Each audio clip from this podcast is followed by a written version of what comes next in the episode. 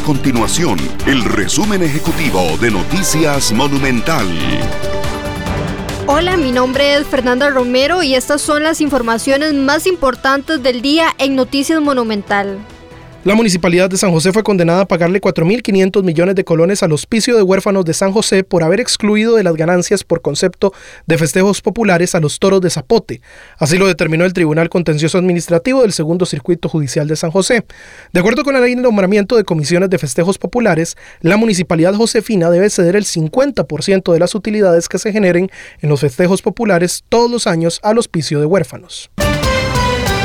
La Caja Costarricense de Seguro Social comunicó que investigará a los estudiantes internos de la Universidad de Ciencias Médicas SUSIMED que participaron en una fiesta en Escazú. La investigación se da luego de que la Policía Municipal del Cantón revelara parte de los datos personales de las personas involucradas en esta fiesta. Estas y otras informaciones usted las puede encontrar en nuestro sitio web www.monumental.co.cr. Nuestro compromiso es mantener a Costa Rica informada.